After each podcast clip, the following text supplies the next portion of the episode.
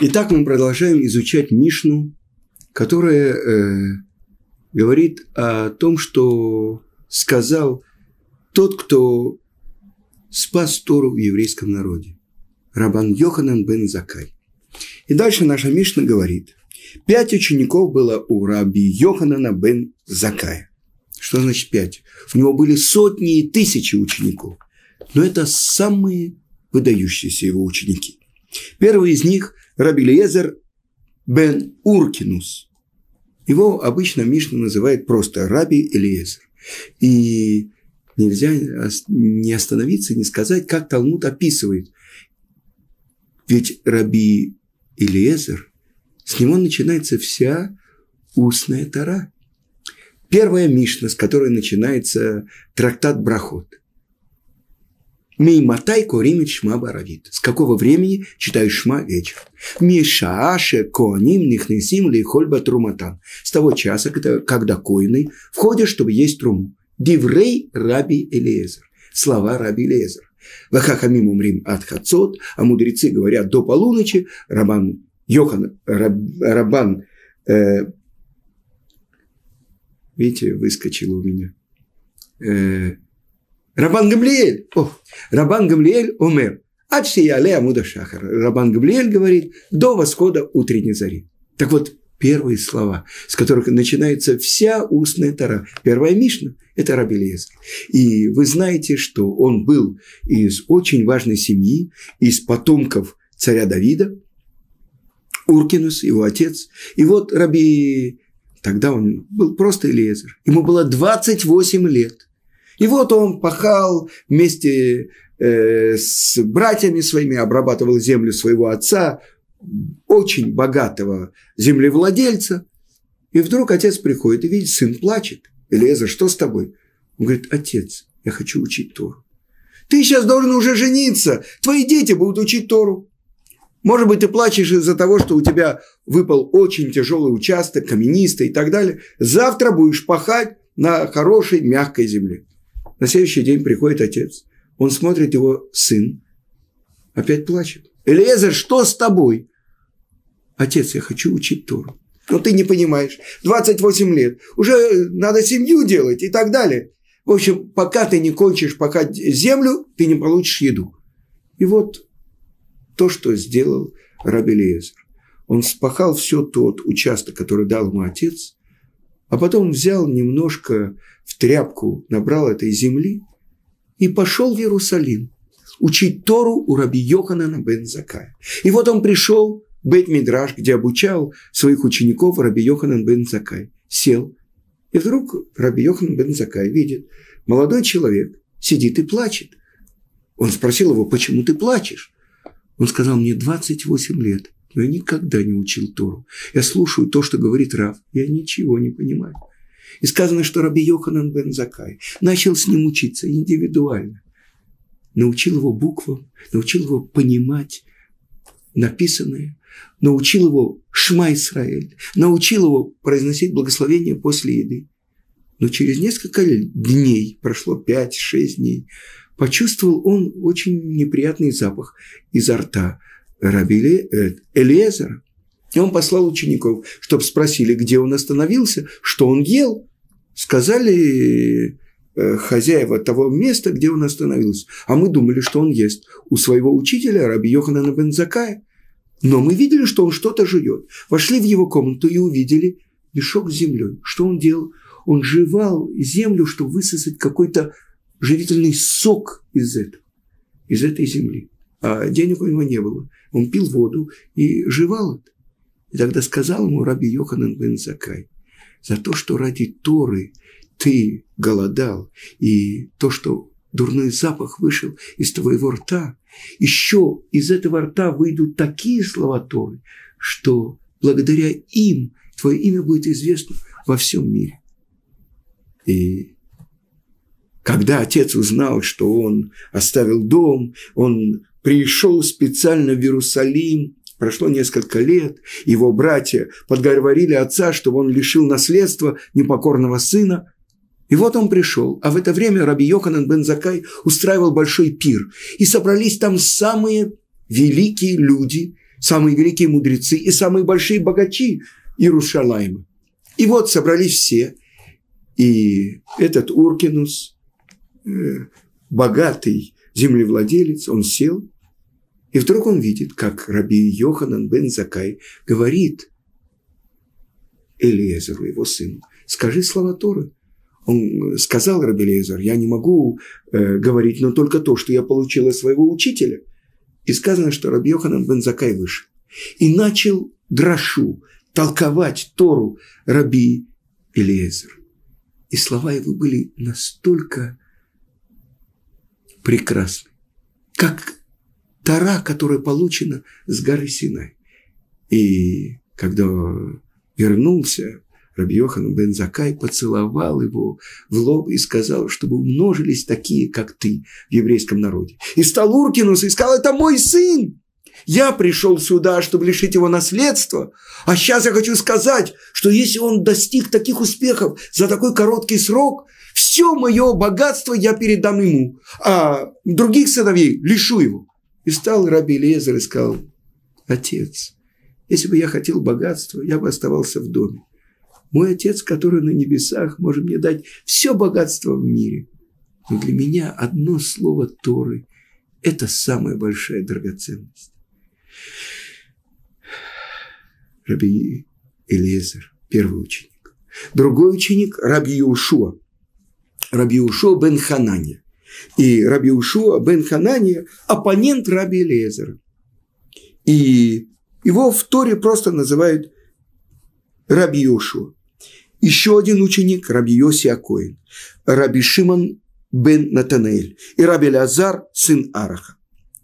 И они были самые известные ученики Раби Йоханана бен Закая, через которых передалась, передавалась в мире вся Тара. Ведь я вам скажу, именно у Раби Лезера и Раби Иошуа учил Тору Раби Акива. А сказано, стам Мишна Раби Мейр, веалиба де Раби Акива. Просто Мишна – это слова Раби Мира, и по мнению Раби Акивы. А у кого учился Раби Акива? У Раби Ушова и Раби Лезера. Так вы понимаете, как сохранилась Тара благодаря Раби Йоханану бен Закаю. И вот он определяет достоинство каждого из своих учеников. И что он говорит? Раби Лезер бен Уркинус, он подобен колодцу, обмазанному известью, который не теряет ни одной капли – все то, что он учил и получил от Раби Йоханана бен Закая, он не забыл ничего. Раби Ушуа, определение Раби Ушуа, счастливо родившие его. Он отличался настолько высокими духовными качествами, что весь мир прославлял его мать, который говорил, счастлива та, которая родила такого сына. А другие объясняют, что его мать когда он находился еще в коляске, приносила эту коляску в Бейт-Мидраш, чтобы этот младенец слышал слова Торы. И нам кажется, ну что там младенец понимает, ну что там это, и говоря, что говорит отец, что говорит мать, уже современная наука доказала, что ультрасаунд и другими способами определяет, что если мать курит, ребенок переворачивается в животе матери. Если мать сердится, ему плохо. Вы понимаете, это в животе матери, счастливо родившая его. Это Раби Ушо бен Ханани. Во многих местах Талмуда написано, что он защищал еврейский народ и часто был во дворце римского императора. Раби Йоси – праведник, благочестивый, я хочу прочитать вам на иврите, потому что не всегда меня устраивают переводы, которые здесь приводятся. Раби Йоси – хасид. В чем разница между цадиком и хасидом? Цадик – корень слова этого цедек – справедливость. Тот, кто исполняет по букве закона. Хасид – тот, кто делает больше, чем требует от него закон. Из любви к Творцу. И сказано так, э, есть э, а вот де Раби Натан, что сказано, что он был самый благочестивый, то есть самый большой хасид этого поколения. Раби Шимон бен Натанель. Ерейхет, боящийся греха, тот, кто делает себя ограду, устражая для себя, чтобы не нарушить даже случайно. Раби Азар бен Арах – неиссякаемый источник, ключ воды. У него настолько был острый и глубокий ум, что мог связывать вещи настолько далекие друг от друга и открывать, делать открытие в Торе.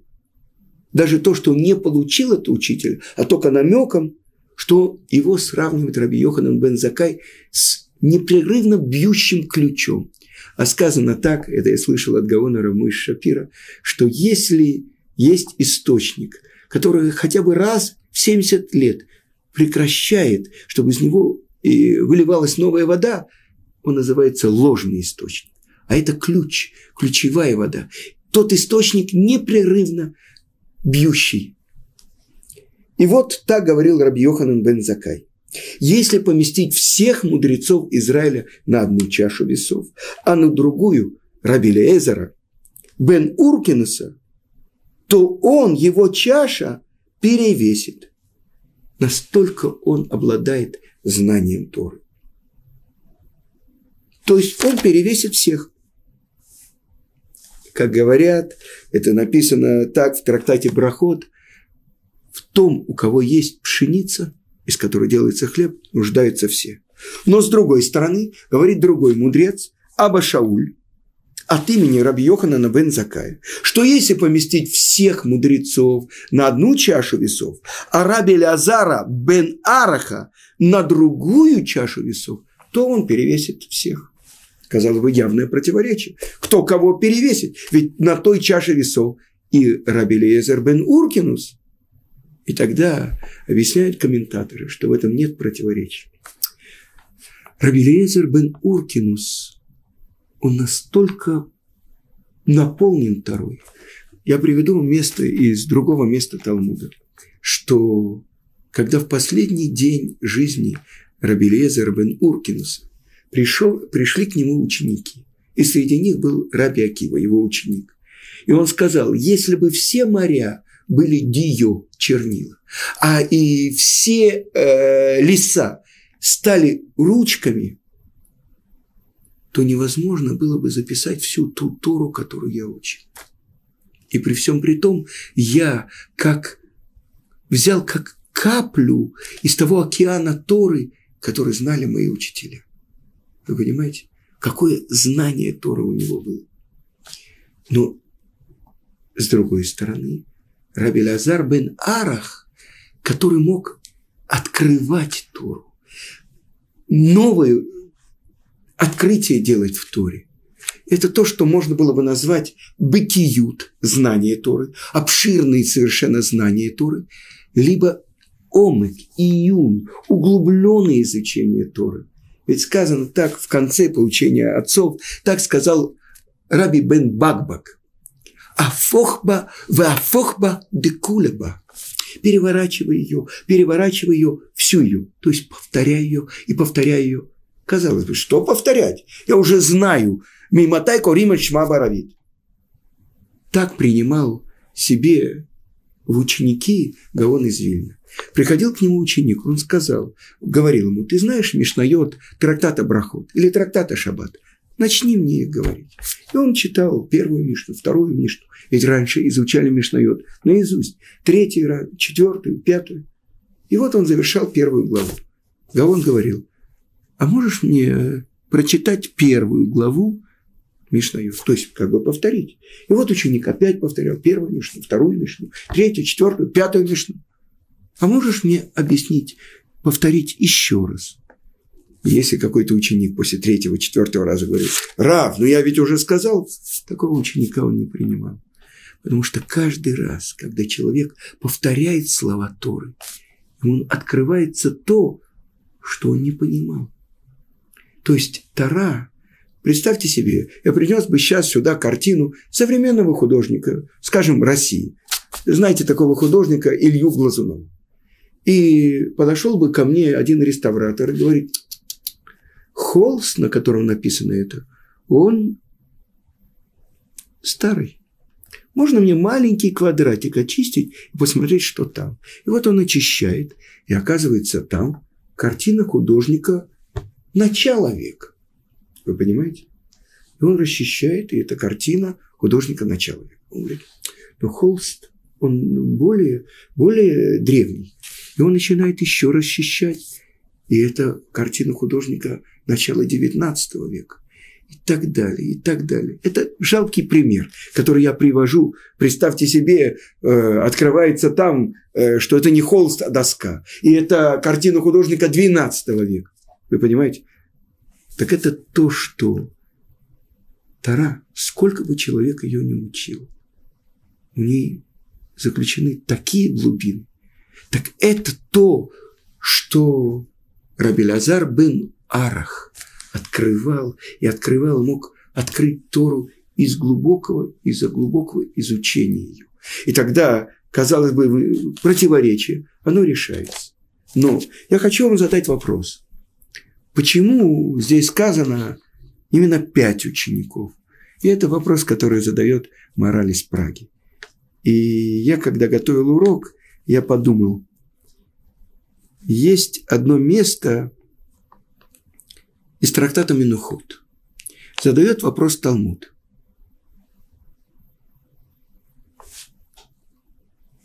Какой буквой был сотворен этот мир?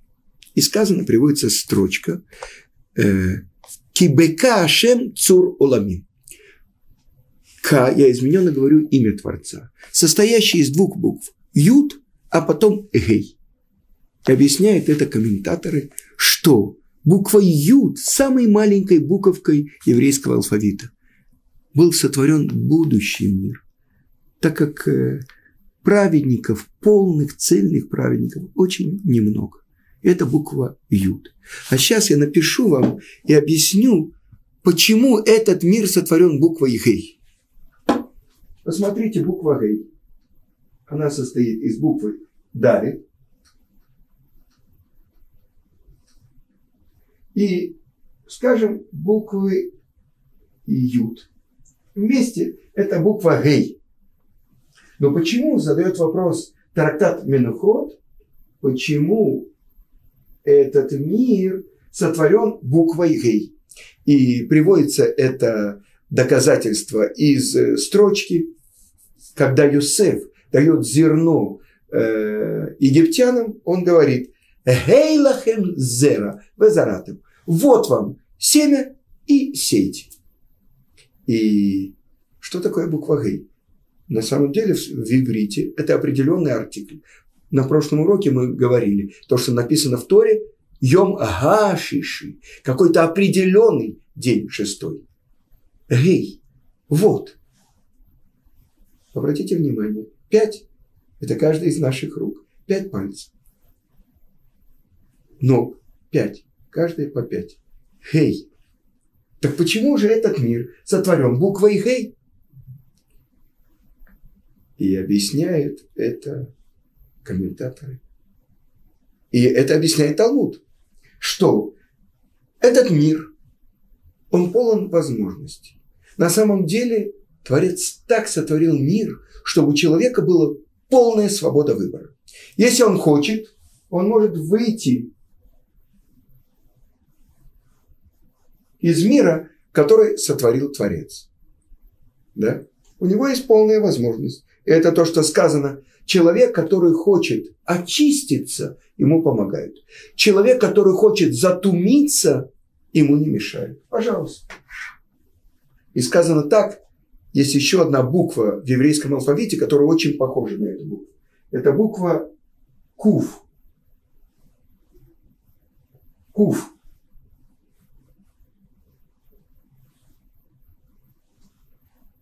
сказано «Раглея Йордей Дума». Ее ноги спускаются в Дума. Дума – это ангел, который принимает душу. А с другой стороны, это безмолвие или гейму, геном. То есть ее ноги спускаются в нечистоту, в геном, вместо духовного очищения. Я никому не советую туда попасть. Так вот, человек, который хочет затумиться, ему не мешают. Но Почему же этот мир сотворен именно буквой Гей? Потому что тот, кто хочет очиститься, ему нужно сделать весь этот путь. А здесь есть маленькое отверстие.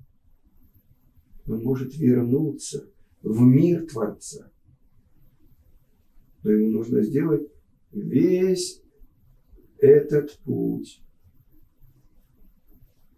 Тот, кто хочет очиститься, ему помогает. И поэтому то, что сказано в Талмуде, в месте, где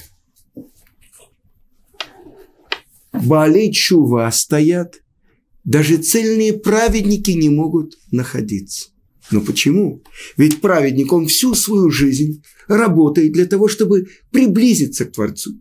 Каждый день это как на миллиметр еще, еще, еще точнее молиться, еще глубже понимать слова молитвы, еще более целенаправленно исполнять заповеди.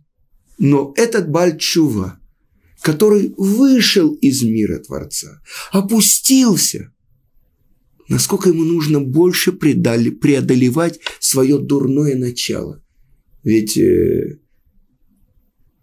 есть дурное начало, которое соблазняет человека. Ему нужно, представьте себе, э, в метро.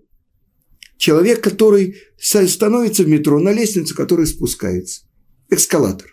Но если он хочет подняться, даже если он будет идти в том же ритме, что и спуск этого эскалатора, он будет стоять на месте. Ему нужно преодолевать эскалатор, чтобы приподняться поближе, поближе чтобы... Так это то, что делает Бальчува. Он преодолевает свое дурное начало.